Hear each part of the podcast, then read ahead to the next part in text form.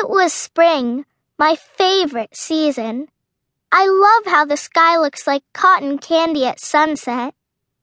Every spring, our garden comes alive with blossoms of every color. I know why our garden is so beautiful. It's because of the fairies.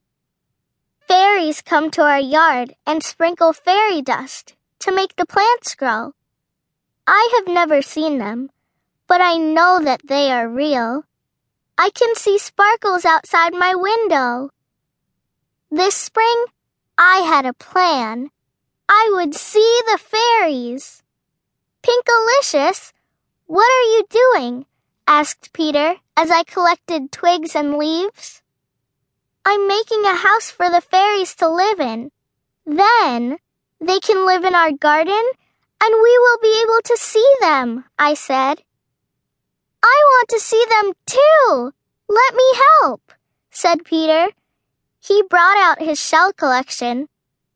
Let's build the house here, in the garden, I said. Fairies are sure to come this way. Piece by piece, we built a little house. I wove buttercups around the door. Peter made a pathway with his shells. Soon, we had a cozy home for the fairies. I couldn't wait for them to come. Every day, I watched the house from my swing. I made a pond, a boat, and even a slide for the fairies to find. But the fairies did not come. When Peter saw how sad I looked, he said, Cheer up! The pink flower buds are blooming. But I wanted to see the fairies.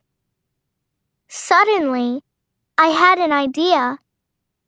Maybe the fairies only come out at night, I said.